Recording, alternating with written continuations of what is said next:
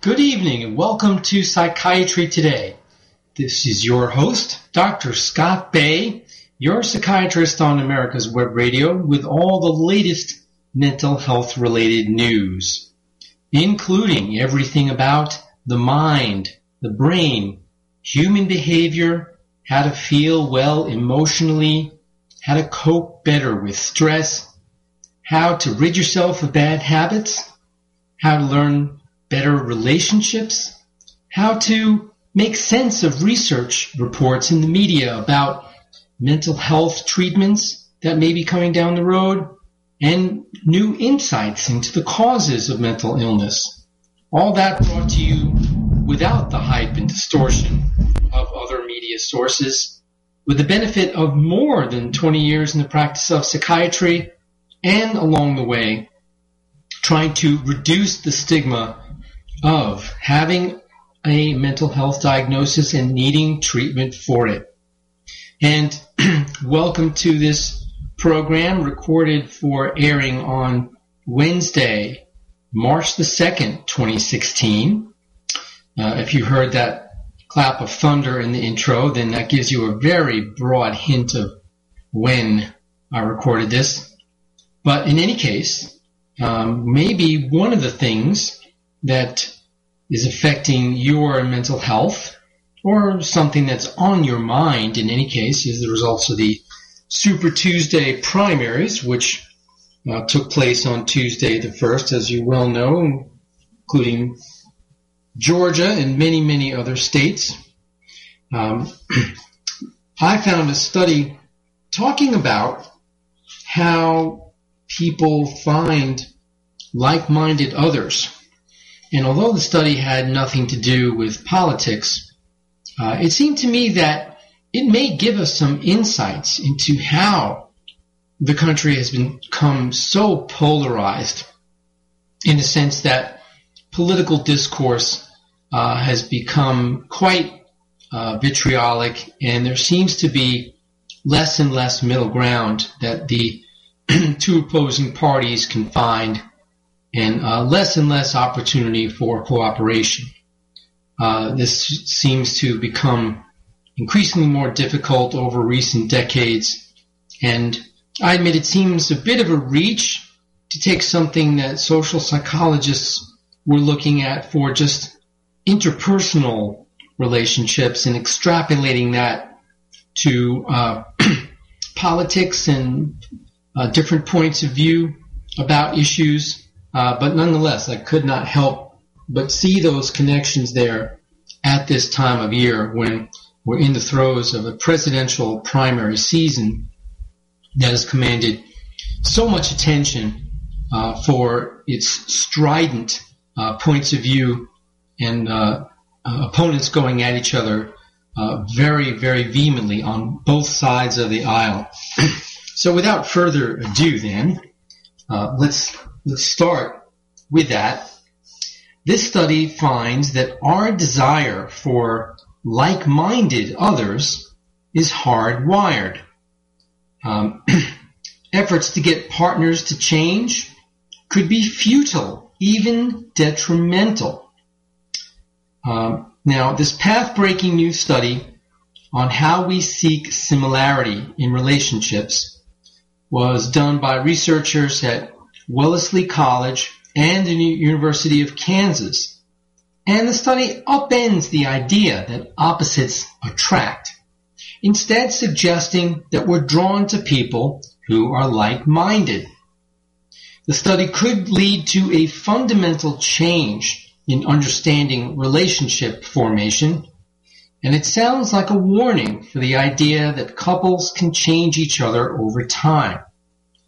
The investigation's findings are presented in a paper called Similarity in Relationships as Niche Construction, Choice, Stability, and Influence Within Dyads in a Free Choice Environment in the current issue of the Journal of Personality and Social Psychology.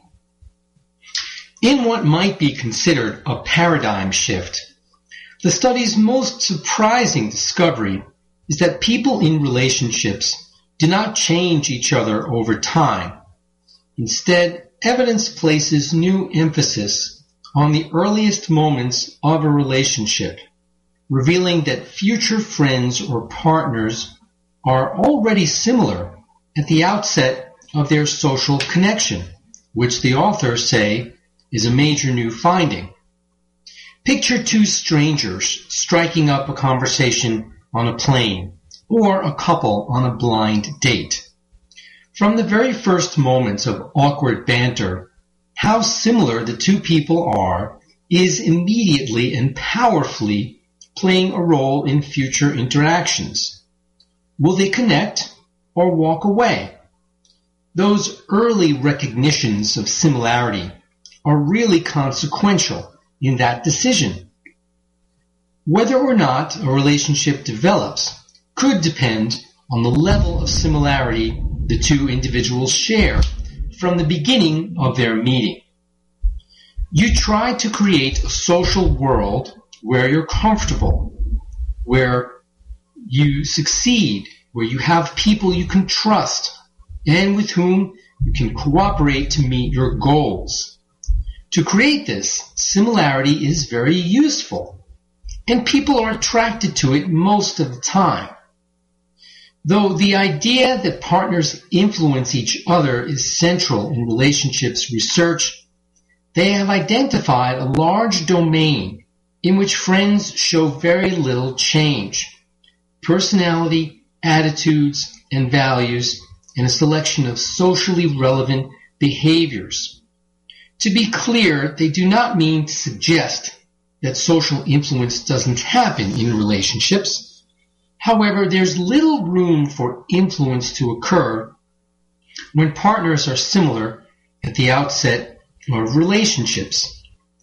The data also suggests our drive to select like-minded others may be far stronger than previously assumed.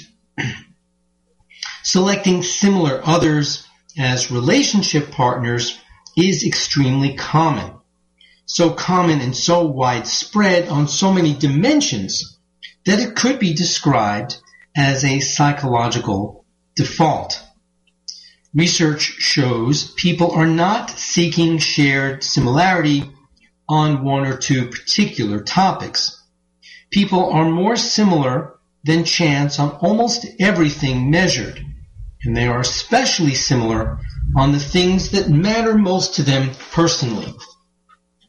And again, I'll just mention, while the study is merely talking about relationships and uh, couples in particular, uh, this, to me, I think is also applicable to how people with similar political points of view seem to uh, find each other and uh, gather with each other.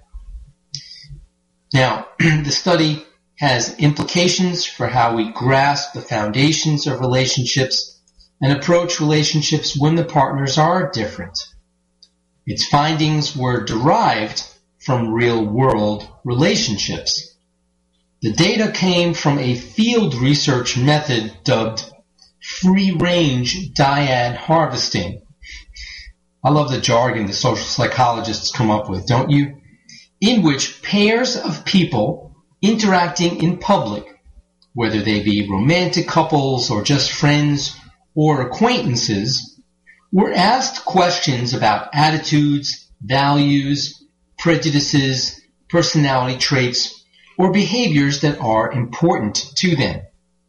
The data were compared to see how similar or different the pairs were, and to test whether pairs who had known each other longer and whose relationships were closer and more intimate were more similar than newly formed pairs. They were not. Additionally, the researchers surveyed pairs who had just met in a college classroom setting and then surveyed the same pairs later. This allowed the benefit of longitudinal data and painting a picture of the same pairs over an extended period of time. In a smaller study that led up to this one, they looked at students at Kansas University a big state university, and several smaller colleges in western and central Kansas. At the large university, people found people who were more similar to themselves than at small colleges, where there just aren't as many choices in friends. At small colleges, friends were less similar, but just as close and satisfied, and spent the same amount of time together. We know that people pick similar people at first, but if you go out of your way, you can find excellent friends and meaningful relationships with people who are different. Such dissimilar friends didn't necessarily blend their points of view over time, the study showed. Anything that disrupts the harmony of the relationship, such as areas of disagreement, especially on attitudes, values, or preferences that are important, is likely to persist. This could be a cautionary message for those who think they can change their friends or romantic partners. this is a very important lesson for people who have made mistakes in their relationships. And I'm sure you yourself who are listening may have made this mistake one or more time, or you know people who did. They'll say to themselves, well, I know that, you know, my partner has this and that wrong with them, but I can change them. No, you can't. You can't change them. So don't ignore those red flags because you're not going to be able to change the person. Either accept them for who they are or if the thing you don't like about them is a deal breaker, as painful as it might be, it's best to move on because that's better than the pain of putting up with things that you're not able to change. Change is difficult and unlikely. It's easier to select people who are compatible with your needs and goals from the beginning. The researcher said the quest and similarity from friends could result in a lack of exposure to other ideas, values, and perspectives. and that spoke to me uh, to the polarization politically that we're seeing and that this presidential primary that we're going through is laying bare uh, for all the world to see, not just the United States. Let's stop, take a commercial break. We'll have more on this subject and others when we come back. You're listening to Psychiatry Today with Dr. Scott. Affordable health insurance was the promise of Obamacare, but for many, the government mandate caused more problems than it solved. This is Dr. Elena George from Medicine on Call, and I want to tell you about a truly affordable alternative allowed under Obamacare, Liberty HealthShare.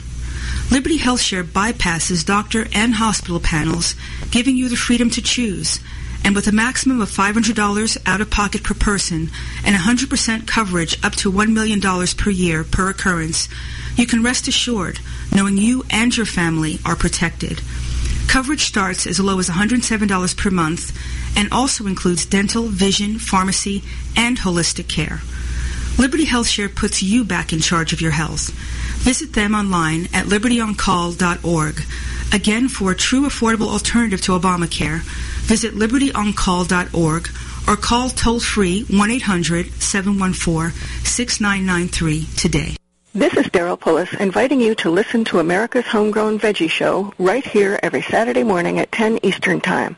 Great guests, great tips, and valuable information about growing your own vegetables, fruits, and herbs.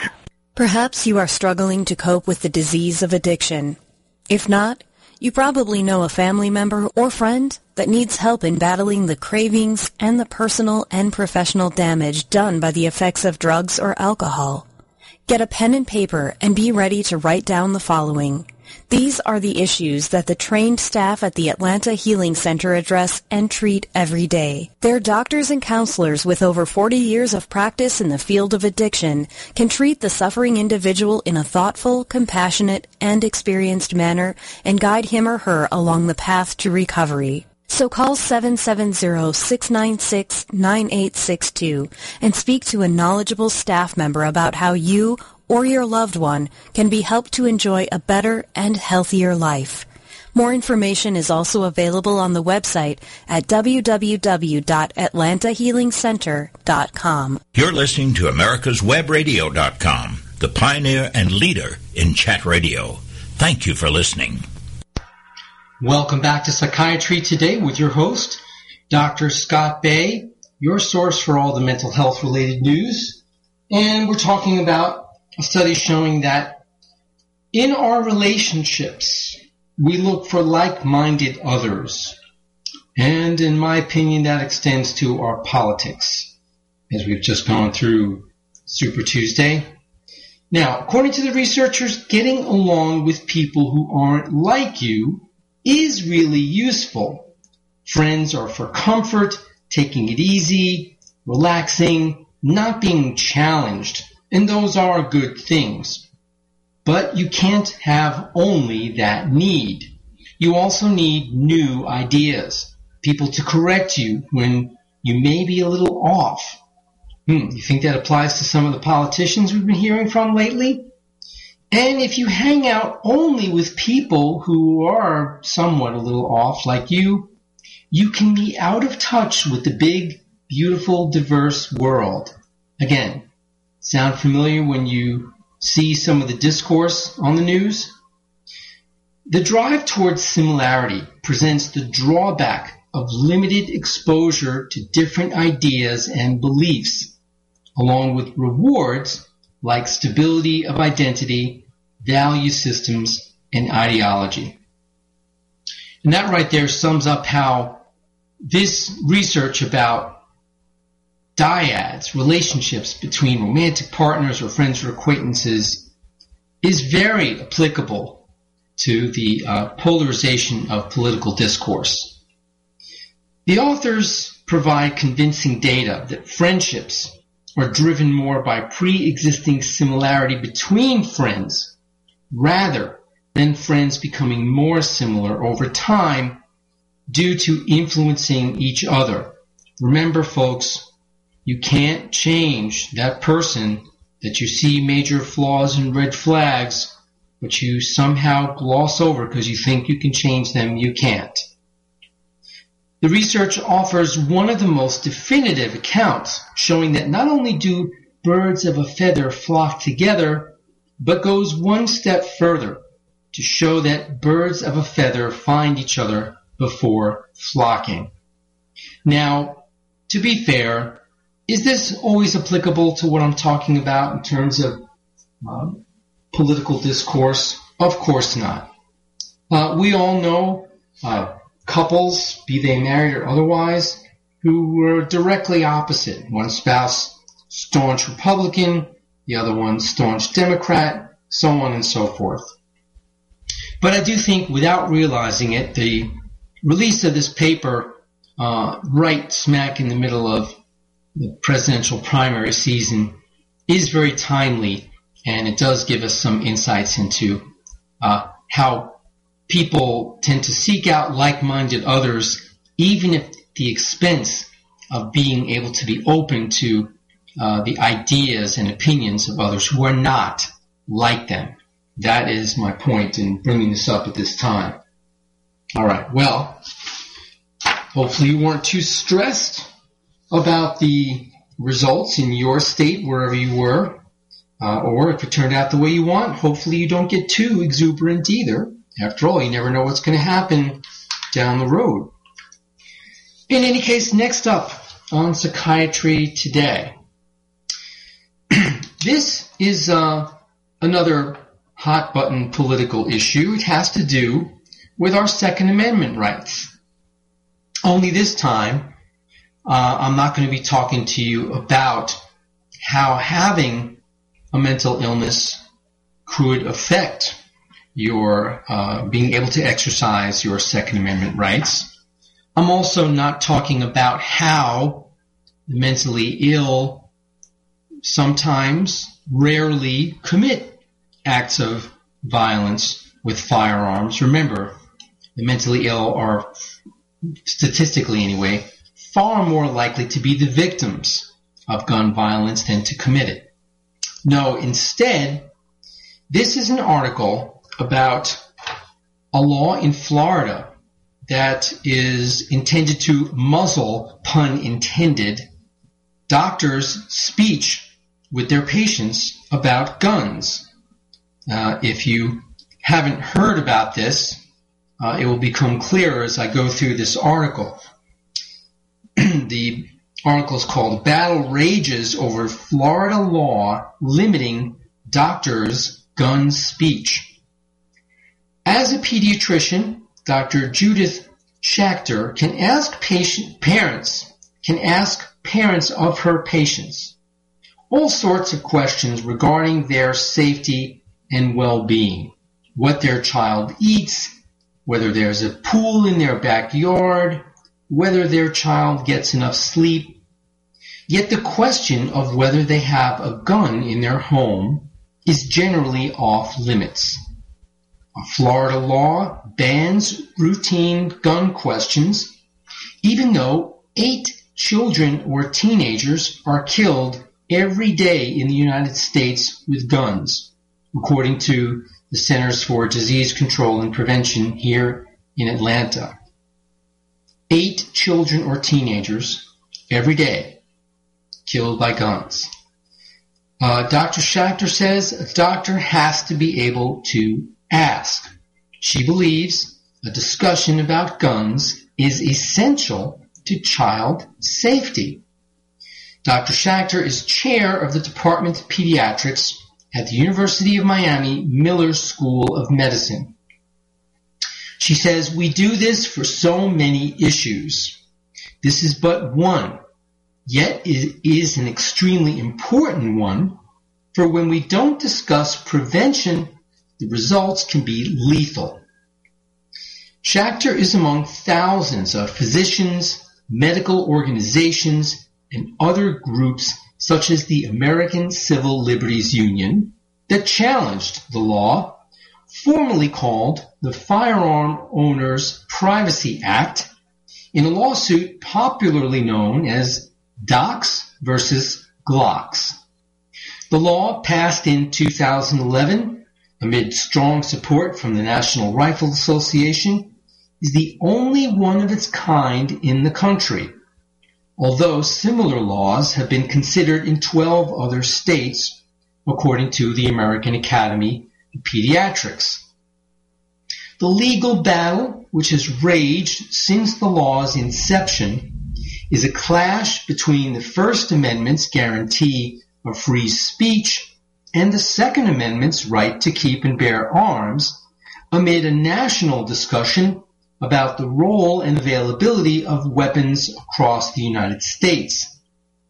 The lawsuit is now pending before the Atlanta-based 11th United States Circuit Court of Appeals following conflicting earlier rulings on its constitutionality.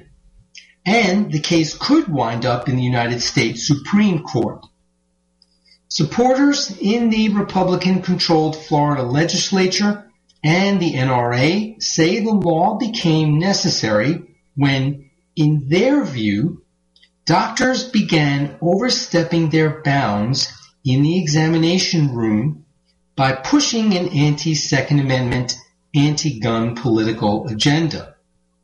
The NRA cites several examples of doctors telling patients they'd have to find a new physician if they refused to answer questions about gun ownership or telling parents they should get rid of any guns in the home. The law, supporters point out, permits doctors under a good faith provision to ask about firearms if the questions are deemed relevant to the patient's medical care or safety or the safety of other people. These provisions target discrimination and harassment, not speech, and they do nothing to impair doctor-patient discussions of firearm safety, NRA attorney Charles Cooper said in court papers. Even if viewed as a speech regulation, the law is a reasonable regulation of speech incidental to the practice of medicine, he said. The law also has some teeth.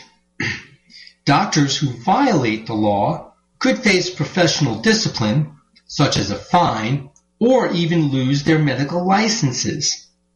The State Department of Health would investigate any complaints, although the law has never been enforced because it was blocked in 2012 by a Miami judge's decision that found it an unconstitutional violation of free speech rights. Since that decision by United States District Judge Marcia Cooke, the law has been entangled in an unusual web of appeals brought by Florida Attorney General Pam Bondi, a Republican. The same panel of the three 11th Circuit appeals judges has overruled Cooke on identical two to one votes, but in three separate opinions, each replacing the one before. Most recently, in December, the panel found that any free speech concerns were outweighed by Florida's interest in preventing doctors from using their so-called power disparity over patients to chill exercise of their Second Amendment rights. In other words, the three-judge panel found that doctors had a First Amendment right to talk to patients about guns but couldn't use it most of the time, said attorney Doug Hallward-Driemeier, who represents the physicians and their allies. The law, he said, singles out doctors' speech about guns for restriction because the government disagrees with their message. That is precisely what the First Amendment protects us against. After that December opinion, full 11th Circuit Court of Appeals stepped in to take up the case, tossing out decisions by its own three-judge panel. The court's 11 judges in coming months will likely hold oral arguments, followed by a decision that could be appealed again to the United States Supreme Court. Dr. Schaechter, the pediatrician, said she views concerns about Second Amendment violations as misguided. With a nation awash in guns, and the nonpartisan Congressional Research Service pegged the number at 310 million guns in 2009, it's simple common sense for a doctor to question patients about them. This isn't about the Second Amendment, it's about speaking up to save lives. Now, we'll take another commercial break. We'll talk about why she feels that way and why I'm bringing this up and more. You're listening to Psychiatry Today with Dr. Scott. Do you have problems with sinus pain and pressure? Do other people smell things that you don't? Have you lost the joy in eating because food just doesn't taste like it used to? Is your nose always stuffy no matter what you do? Maybe you have sinus or nasal polyps. These are generally benign growths that occur from chronic sinus infection or allergies that are either undertreated or have not been treated at all. At Peachtree ENT Center, we specialize in minimally invasive balloon dilation sinus surgery and correction of a deviated nasal septum and turbinate reduction surgery that can be done in the office. We use state-of-the-art equipment so that you can see the problem. You will be a partner in your care, and together we will decide the course of treatment. We believe in old-fashioned medicine, where we take the time to fix the problem, not just medicate the symptoms. You can rest assured that all options will be offered before surgery is recommended because Peachtree ENT Center is where patient care counts. Don't be hoodwinked by the left who wants you to believe the fairy tale that we can power America on butterflies, rainbows, and pixie dust. I'm Marita Noon. Get the truth about energy on my show, America's Voice for Energy, only on America's Web Radio.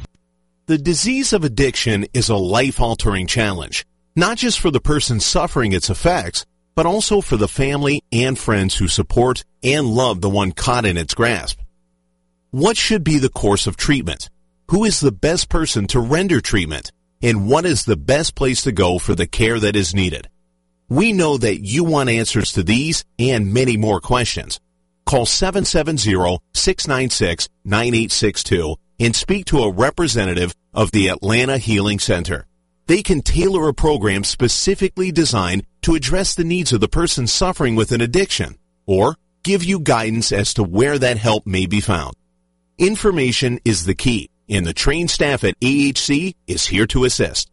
If you wish, you can also get more information on the website located at www.atlantahealingcenter.com. You're listening to americaswebradio.com, the pioneer and leader in chat radio.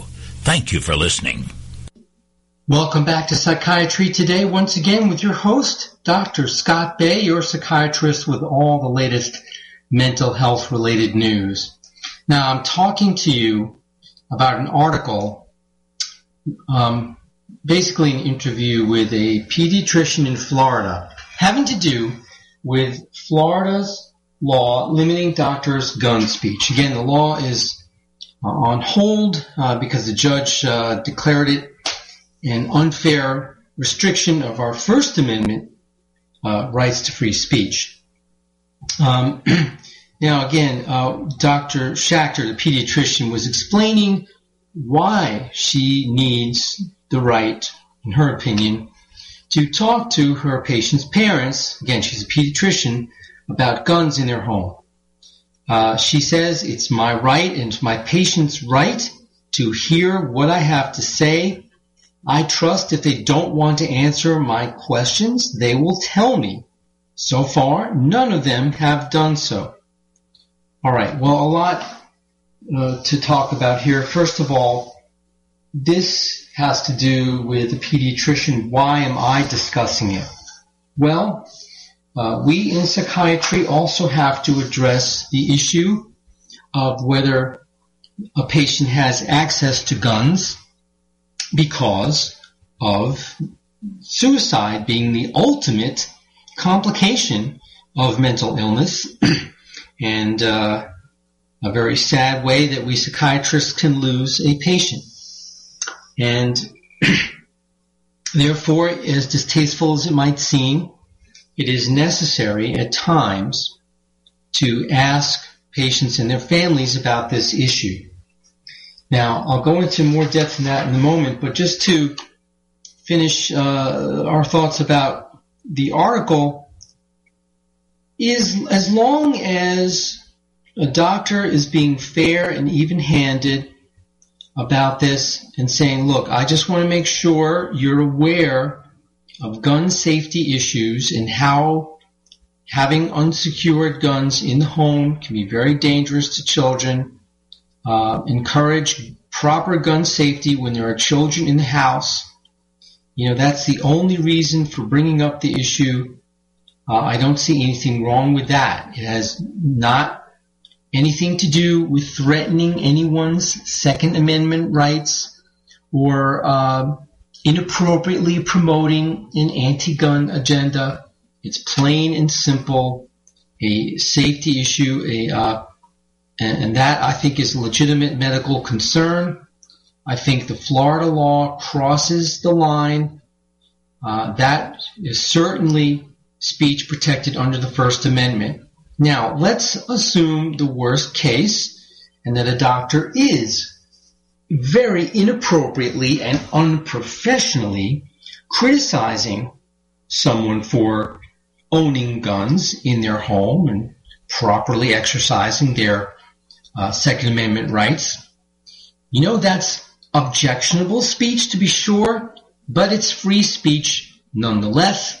And as distasteful as that might seem, still, uh, the doctor has the right to say what they want, and it is then incumbent upon the patient, or in the case of this pediatric practice, the patient's parents to say, you know what, that's unprofessional, that's inappropriate, that has no place in the context of a medical visit. Uh, I object to it personally. Those statements don't fit with my values, and I'm going to find another pediatrician for my kid. And I think that would be an appropriate response. But free speech is why we have a free country. And uh, as long as someone isn't using their First Amendment rights uh, to commit outright harm it is a bit much uh, to to say doctors can't uh, talk about guns during medical visits.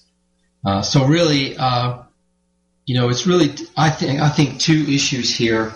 It's being able to raise a legitimate medical issue where it concerns uh, patient safety um, and and not having anything to do with criticizing someone's Second Amendment right to own guns uh, versus uh, perhaps, hopefully, I think a, a, small minority of doctors who might go over the line and uh, take that discussion farther than it should. Now, let me get back to how this is a very important, delicate issue in psychiatry. In psychiatry, if we have a patient who is suicidal or who may be suicidal, of course it is our mission to keep that person alive uh, using every means possible.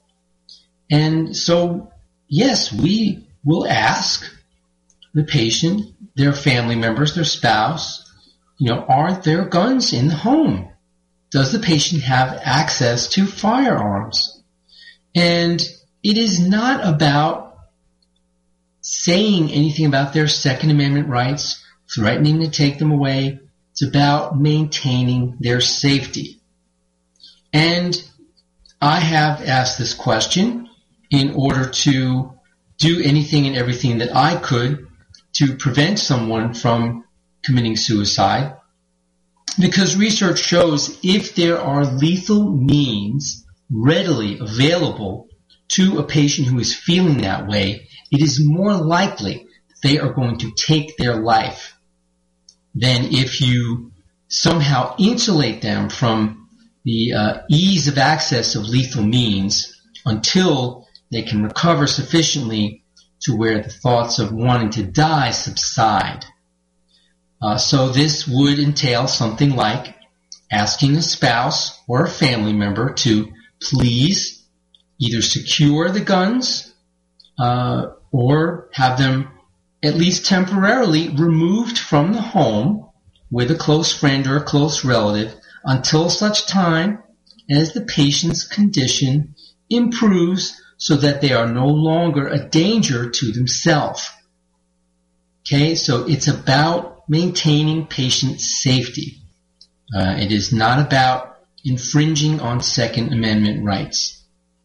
And uh, I strongly object to any state trying to take away doctors' ability to freely ask questions that directly result uh, relate to the health of their patient.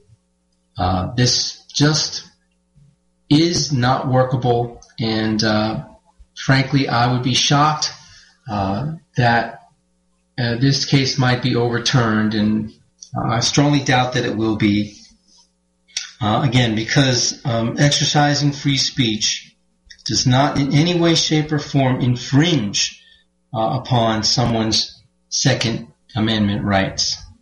And uh, I also want to state very clearly that I would be the first person uh, to tell you that if any of my colleagues in any specialty were to take the discussion beyond uh, simply ensuring patient safety into uh, a discussion uh, about the Second Amendment and what it means, or whether should people own guns or not, then I uh, strongly feel that's inappropriate, unprofessional, beyond the bounds of medical practice, and I would support that patient saying, you know what, you know, I'm going to find a doctor who will not criticize me criticize me for having the values that I have and simply lawfully exercising my Second Amendment rights. So there you have that. Um, seems like we've been very political on tonight's podcast. Uh, let's try to find a subject that goes a little bit away from that, but um, but I do have a mental health in the military update for you. You know, that's also a, a subject near and dear to my heart. I think that not enough attention has been paid to the mental health of our veterans and our military. So here's some good news for a change. Unfortunately, you're used to hearing me say uh, bad news about those situations, but uh, apparently a recent study found areas of excellence, but also improvement needed in the quality of mental health care in the United States military. Uh, the care provided by the U.S. military healthcare system to service members suffering from post-traumatic stress disorder and depression is good in some areas but needs improvement in other realms. This according to a new RAND Corporation study. In particular, the military mental health system performs well in following up with patients after they are discharged from a mental health hospitalization. The period after a patient is discharged can be a vulnerable time, making follow-up visits critically important for these patients, according to researchers. The RAND study also found that the vast majority of patients with a diagnosis of PTSD or depression received at least one psychotherapy visit. This suggests that military patients who receive a diagnosis of PTSD or depression have access to at least some mental health care. And this represents an improvement over previous research, folks, as, as thin as that sounds, uh, it, it indicates improvement. Regardless of where they serve, where they live, or who they are, all members of the United States Armed Forces should receive high quality mental health care. Developing transparent assessments of care that can be routinely reviewed both internally and externally are essential to ensuring excellent care for all service members and their families. The study found that there was a need for improvement in some areas of care for PTSD and depression. Although most patients received at least one psychotherapy visit, the number and timing of subsequent visits may be inadequate to deliver evidence-based psychotherapy. In particular, patients newly diagnosed with either PTSD or depression should receive at least four psychotherapy or two medication management visits within eight weeks of their diagnosis. Only one third of patients newly diagnosed with PTSD and under a quarter of those with depression met these established thresholds. The findings are among the first results from the RAND study that is the largest, most comprehensive independent look at how the United States military health system treats service members with PTSD and depression. So, in fact, the larger message is that it's being studied. We'll take a commercial break and come back with more details about that afterwards. This is Psychiatry Today with Dr. Scott. It's that time of year again. If you suffer from itchy eyes, sneezing, a constant runny nose, sinus headaches, or an increase in asthma symptoms, and you're tired of using allergy medicine, maybe it's time to stop putting a band-aid on the problem. Peachtree ENT Center believes in treating the problem instead of masking the symptom. We are pleased to offer an innovative alternative that can free you from this routine. Sublingual immunotherapy is a safe, easy, and effective way to treat allergies to food and environmental allergens for you and your family. Imagine placing drops under your tongue to treat allergies. No shots, no office visits with time off from work, and freedom from needing daily allergy medication. Just think next year you can actually enjoy being outdoors. About an hour of your time is all it takes to change the quality of your life. Remember, Peachtree ENT Center is where patient care counts. Hello, I'm Dr. Mike Karuchak. Have you ever wondered what doctors talk about amongst themselves? If you do, join us on the Doctor's Lounge and hear the doctors' conversations amongst themselves. Join me and my co-host, Dr. Hal Schertz, every Thursday morning, 8 to 9 a.m. Perhaps you are struggling to cope with the disease of addiction. If not, You probably know a family member or friend that needs help in battling the cravings and the personal and professional damage done by the effects of drugs or alcohol. Get a pen and paper and be ready to write down the following. These are the issues that the trained staff at the Atlanta Healing Center address and treat every day. Their doctors and counselors with over 40 years of practice in the field of addiction can treat the suffering individual in a thoughtful, compassionate, and experienced manner and guide him or her along the path to recovery. So call 770-696-9862 and speak to a knowledgeable staff member about how you or your loved one can be helped to enjoy a better and healthier life. More information is also available on the website at www.atlantahealingcenter.com. You're listening to americaswebradio.com, the pioneer and leader in chat radio. Thank you for listening. Welcome back to Psychiatry Today with your host, Dr. Scott Bay, your psychiatrist with all the latest mental health related news. And right now, that's about an update on military mental health, which is improving, but still uh, has room for further improvement.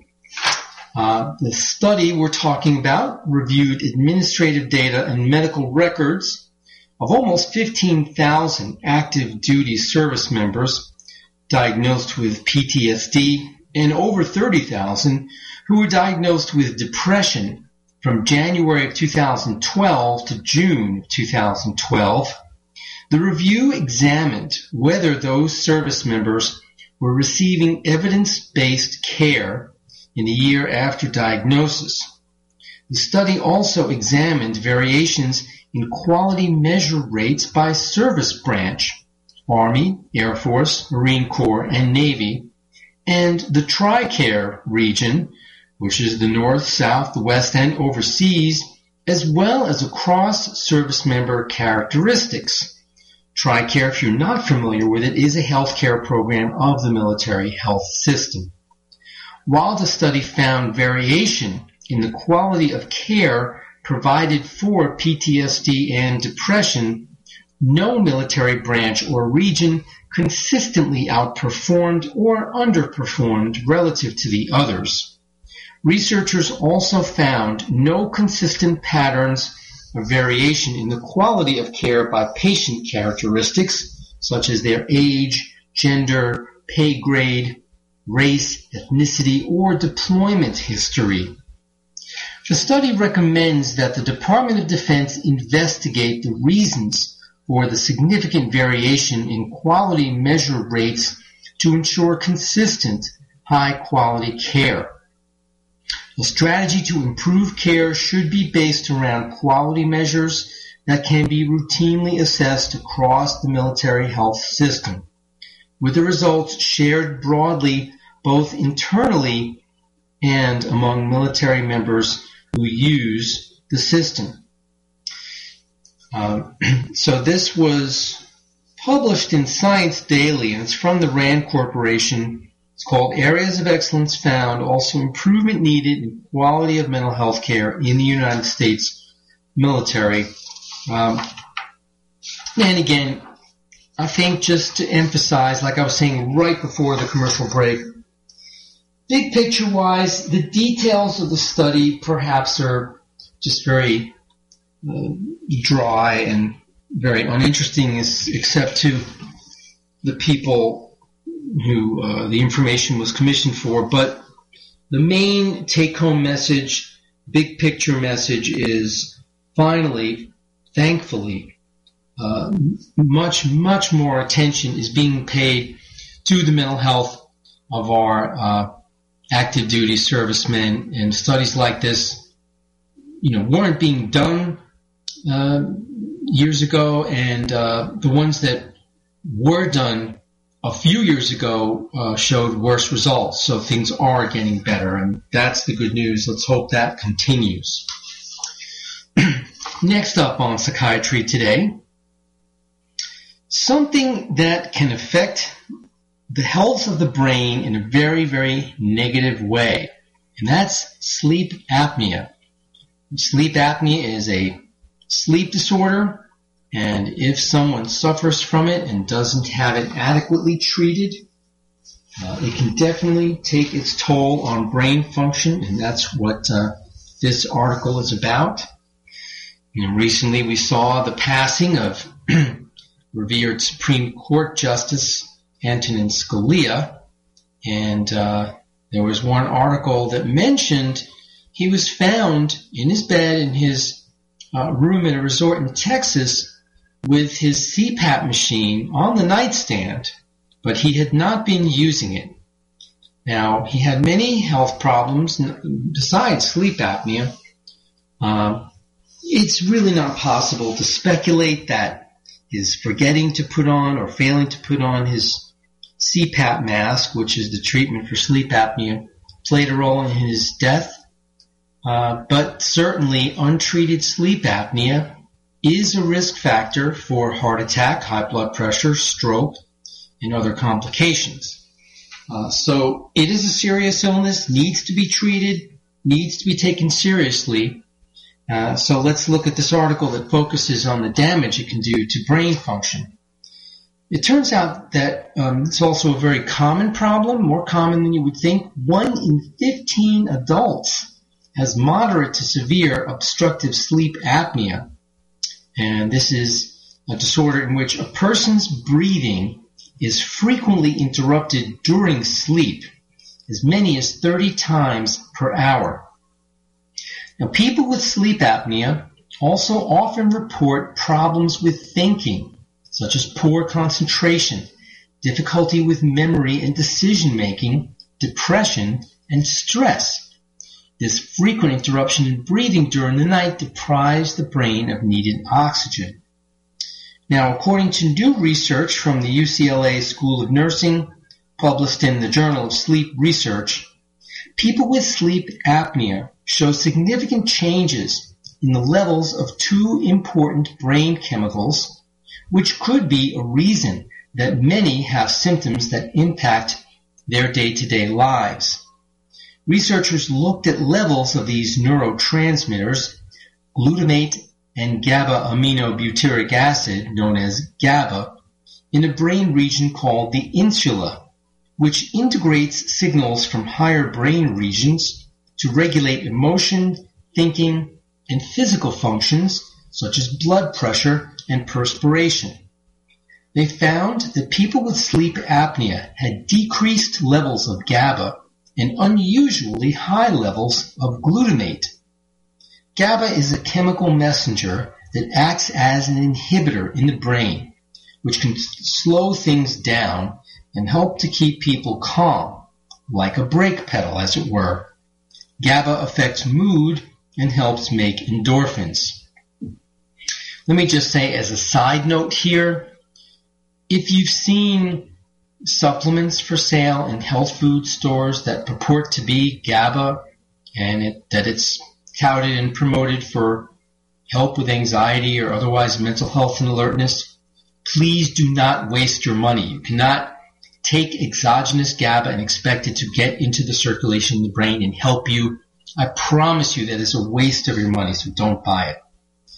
Alright, getting back to this research. Glutamate, in contrast to GABA, is not a brake, it's more like an accelerator. When glutamate levels are high, the brain is working in a state of stress and consequently doesn't function as effectively. High levels of glutamate can also be toxic to brain cells. In previous studies, they found structural changes in the brain due to sleep apnea, but in this one, they actually found substantial differences in these two chemicals that influence how the brain is working. The researchers were taken aback by the differences in the GABA and glutamate levels. It is rare to have this size of difference in biological measures in research like this. They expected an increase in the glutamate because it is a chemical that causes damage in high doses and They've already seen brain damage from sleep apnea. What they were surprised to see was the drop in GABA. That made them realize there must be a reorganization of how the brain is working. The researchers feel the study's results are in a way encouraging. In contrast with damage, if something is working differently, they potentially feel it can be fixed. The link between sleep apnea and changes in the state of the brain is important news for clinicians. What comes with sleep apnea are these changes in the brain. So in addition to prescribing CPAP, that stands for continuous positive airway pressure, a machine used to help an individual sleep easier, which is the gold standard treatment for sleep disturbance such as this, physicians now know to pay attention to helping their patients who have these other symptoms. Stress, concentration problems, memory loss, these are the things people want fixed, in addition to feeling just tired and run down and fatigued all day. In the future, researchers hope to look at whether treating sleep apnea, whether that's using CPAP or other methods, return patients' brain chemicals back to normal levels. If not, they will turn to the question of what treatments could be more effective. They're also studying the impacts of mindfulness exercises to see if they can reduce glutamate levels by calming the brain. Now that to me would be an interesting and fascinating study and I hope to see that. What I mean is we already know that mindfulness meditation is very, very helpful for mental health, for, for sleep, for lots of things, but to actually see if it would adjust the levels of glutamate and or GABA in the brain, that I think would be fascinating to gain some insights into the biological mechanisms of mindfulness meditation. And finally tonight, a plant compound found in spices and herbs increases brain connections. Brazilian researchers demonstrated in the lab that apigenin, a substance found in parsley, thyme, chamomile, and red pepper, improves brain cell formation and strengthens the connections between them. Other experiments have already shown that substances from this chemical group known as flavonoids positively affect memory and learning. Flavonoids can enhance and preserve brain function. So the effectiveness of them for brain health isn't new, but this is the first direct result uh, using uh, one of the flavonoids on human cells. What they did was they applied this apigenin to human stem cells in a dish before they came brain cells. In effect, they wouldn't see without the substance. But then the neuron, the neurons or brain cells that were formed were made stronger and had better, more sophisticated connections among themselves after being treated with this natural compound. This en- enhances the chances of good brain function, memory consolidation, and learning. And it was published in the Advances in Regenerative Biology. Now, the, the team thinks that the chemical could affect the development, maturation, and functioning of the nervous system, and uh, this could lead to advances in the treatment of schizophrenia, depression, Alzheimer's, and Parkinson's disease. But uh, before you go running out and trying to find some, it's not quite ready for prime time. Until then, continue to eat foods high in flavonoids. They will be good for your brain health. And with that, we need to wrap it up quickly. Hope you have a wonderful stress-free week until we get together again next time. But if not, then you need to call Dr. Scott. Good night and thanks for listening. You're listening to americaswebradio.com, the pioneer and leader in chat radio. Thank you for listening.